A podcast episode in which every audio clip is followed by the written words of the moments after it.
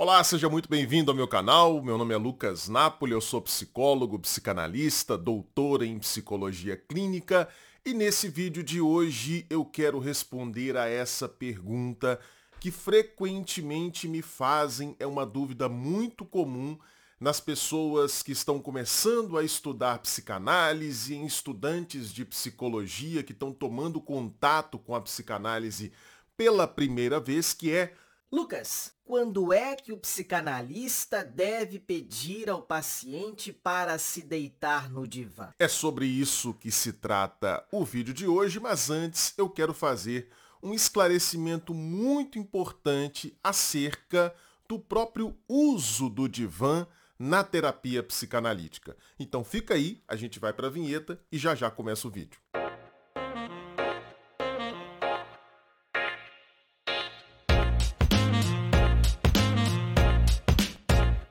Primeira coisa que você precisa saber é que o uso desse móvel, o divã, não é obrigatório na psicanálise. Você não precisa necessariamente ter um divã no seu consultório para que você possa praticar o método inventado por Freud. O primeiro cara, o primeiro psicanalista que usou o divã, evidentemente, foi o próprio Freud, mas talvez você não saiba disso.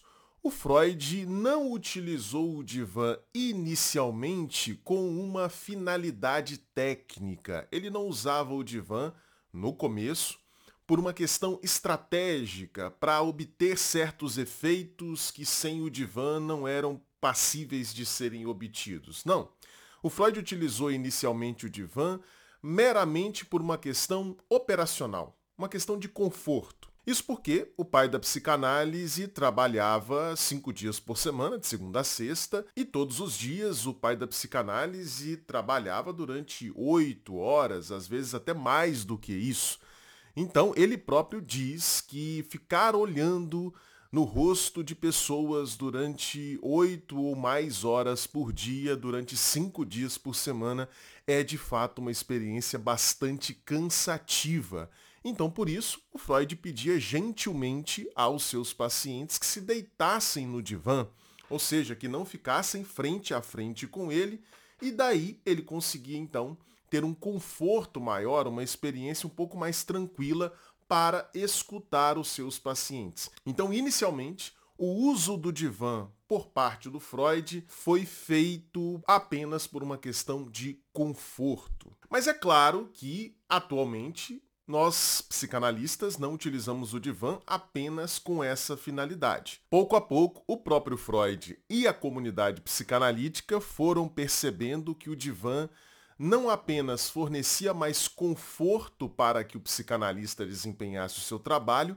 mas também facilitava a própria tarefa psicanalítica, facilitava o alcance dos objetivos do tratamento psicanalítico. Isso por quê? Veja, na psicanálise é importante que o paciente faça aquilo que a gente chama de associação livre. Ou seja, é importante que o paciente fale durante as sessões exatamente aquilo que está passando pela sua cabeça.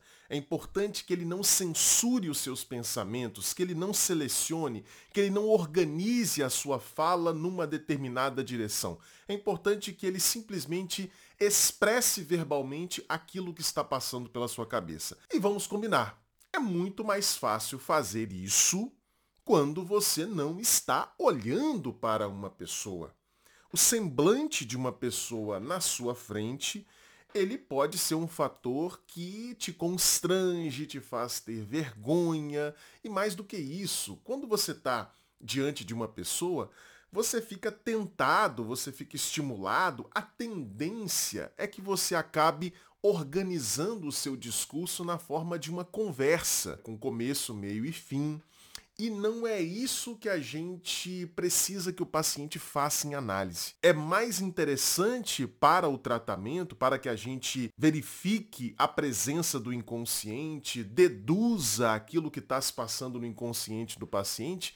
É muito importante que o paciente não organize o seu discurso. É importante que ele fale de forma livre, de forma desorganizada mesmo, de acordo com aquilo que está se passando na sua cabeça. Então, nesse sentido, quando o paciente não está diante do analista, ele tem mais facilidade para fazer a sua tarefa durante as sessões, que é a associação livre. Por outro lado, quando o psicanalista não está olhando para o seu paciente, não está tendo a tentação de se distrair com o semblante do paciente, com a forma como o paciente gesticula, a forma como o paciente se apresenta visualmente, o que, que acontece? O psicanalista fica com a sua atenção mais focada no discurso do paciente. E na psicanálise a gente dá muito mais peso para aquilo que o paciente fala, para o modo como o paciente fala, do que para essas outras coisas de natureza visual, de natureza imaginária. Então, por isso, é mais fácil também para o psicanalista se concentrar no discurso, na fala do paciente, quando esse paciente está fora do seu campo de visão. Entendeu? Então o divã, ele acaba facilitando o trabalho do psicanalista e a tarefa que o paciente tem que fazer durante as sessões. Mas veja, facilitar, favorecer não significa possibilitar. Como eu disse, o divã facilita o trabalho psicanalítico, mas isso não significa que só seja possível fazer o trabalho psicanalítico com a presença do divã. Se fosse assim, não seria possível, por exemplo, aplicar a psicanálise no serviço público. Frequentemente, os psicólogos, psiquiatras e outros profissionais que trabalham com a psicanálise no serviço público não contam com a presença de um divã ou de qualquer coisa que possa servir como um substituto para o divã.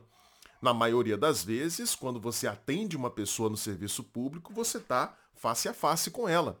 Então, se o divã fosse necessário, indispensável, não seria possível trabalhar com a psicanálise no serviço público. Também não seria possível trabalhar com a psicanálise na modalidade online. Embora alguns psicanalistas usem o recurso de tirar a imagem do paciente, a sua própria imagem da conversa e conversarem apenas por voz durante as sessões para simular a presença do divã, a grande maioria dos psicanalistas, quando atendem online, não utilizam qualquer tipo de procedimento que seria análogo para substituir o divã. Fazem as sessões face a face. Então, nesse sentido, se o divã fosse absolutamente necessário, não seria possível praticar psicanálise online o que não é verdade. Dá para fazer psicanálise nessa modalidade remota com toda a eficácia, com toda a eficiência que se alcança no modelo presencial. Agora, feitas essas considerações preliminares acerca do próprio uso do divã no tratamento psicanalítico, vamos à questão que motivou esse vídeo. Quando o psicanalista deve convidar o seu paciente a ir para o divã? O psicanalista só deve pedir ao paciente para ir para o divã, quando ele utiliza o divã, evidentemente, só deve fazer isso quando ele tem indicações, evidências, demonstrações claras de que o paciente introjetou ele, analista, no seu psiquismo. Ou seja, quando o analista percebe com suficiente segurança que ele, analista, se tornou agora um objeto interno para o paciente. O que, que significa isso, Lucas? Na prática, significa que o paciente não mais se relaciona com o psicanalista como apenas um profissional que ele encontra toda semana com quem ele conversa uma vez por semana. É quando o paciente passa a se relacionar com o analista não só como esse profissional, mas como fundamentalmente um destinatário. Sim, um destinatário. Sabe quando você vai enviar um e-mail e aí você tem que colocar lá o endereço para o qual você vai enviar este e-mail? Então, é importante, é necessário para que o analista peça ao paciente para se deitar no divã, que o paciente coloque o analista na sua vida nesse lugar de destinatário. Destinatário do quê? Destinatário das suas queixas, das suas fantasias, dos seus anseios, elementos que outrora na vida do paciente, na história do paciente, tiveram como destinatários iniciais papai e mamãe.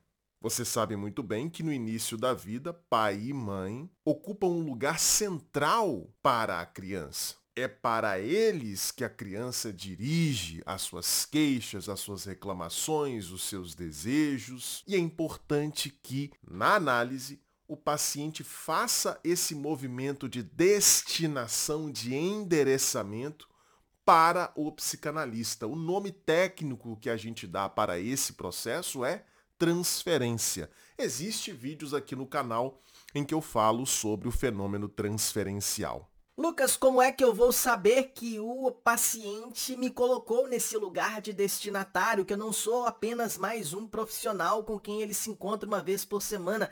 Como é que eu vou saber que eu estou ocupando esse lugar mais ou menos central na vida do paciente? Existem algumas indicações muito fidedignas de que esse processo está em franco funcionamento. Eu vou dar aqui para você dois exemplos muito típicos. Primeiro deles, quando o paciente começa a sonhar com você, quando o paciente começa a ter sonhos em que você é uma figura presente, muitas vezes uma figura principal. Não necessariamente sonhos eróticos, não estou me referindo necessariamente a isso, mas isso pode acontecer também. Mas sonhos nos quais você, a sua pessoa, aparece. Primeiro exemplo indicativo de que você se tornou um objeto interno para o paciente. Segundo exemplo, quando o paciente chega para você na análise e ele diz que diante de um determinado acontecimento, frente a certa situação, ele lembrou de você.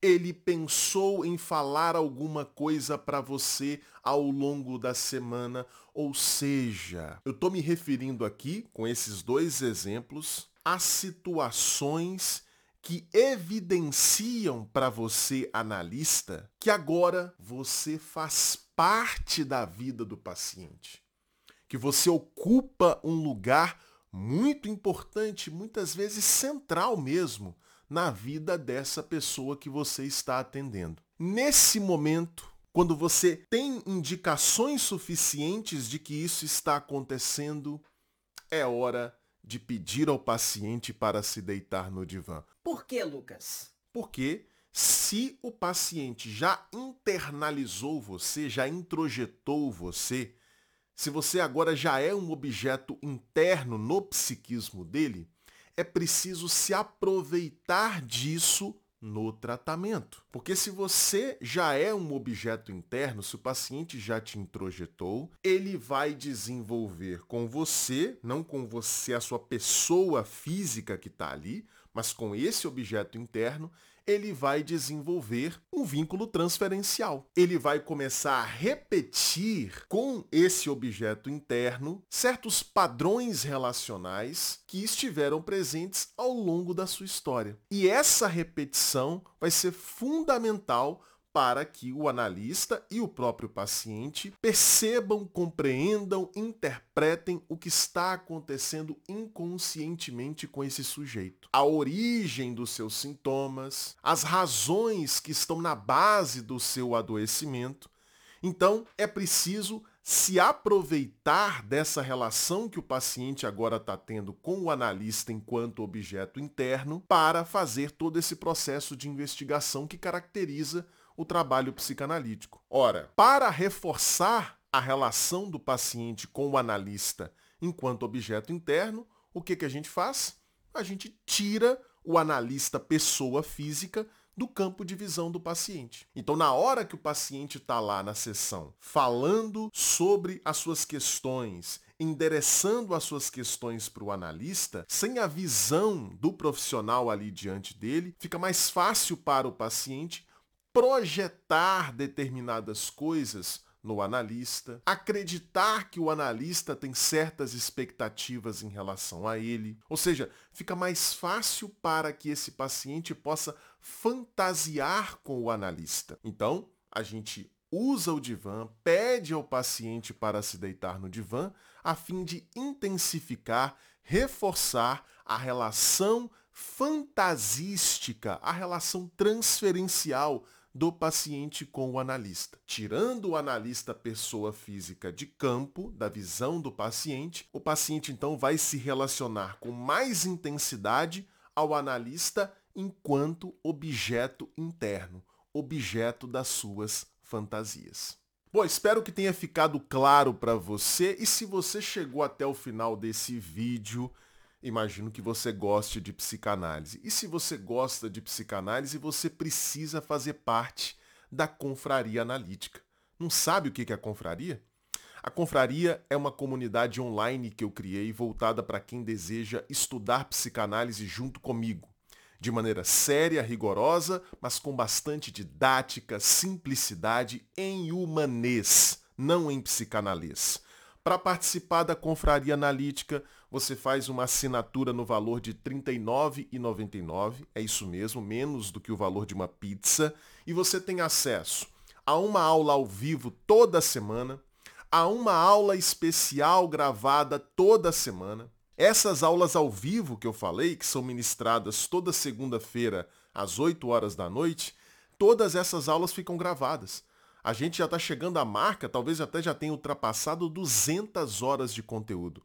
É uma plataforma riquíssima em que você vai encontrar aulas e conteúdos sobre os mais diversos autores da psicanálise e tudo isso pagando uma mensalidade baixinha no valor de R$ 39,99.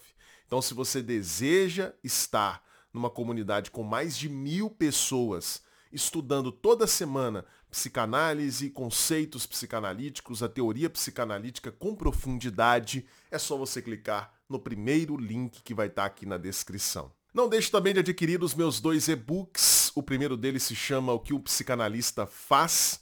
Nesse e-book eu explico de maneira clara, rápida, didática o que, que acontece numa psicanálise. E o segundo e-book se chama Psicanálise em Humanês 16 conceitos psicanalíticos cruciais explicados de maneira fácil, clara e didática. É praticamente um mini curso de introdução à teoria psicanalítica em formato de e-book.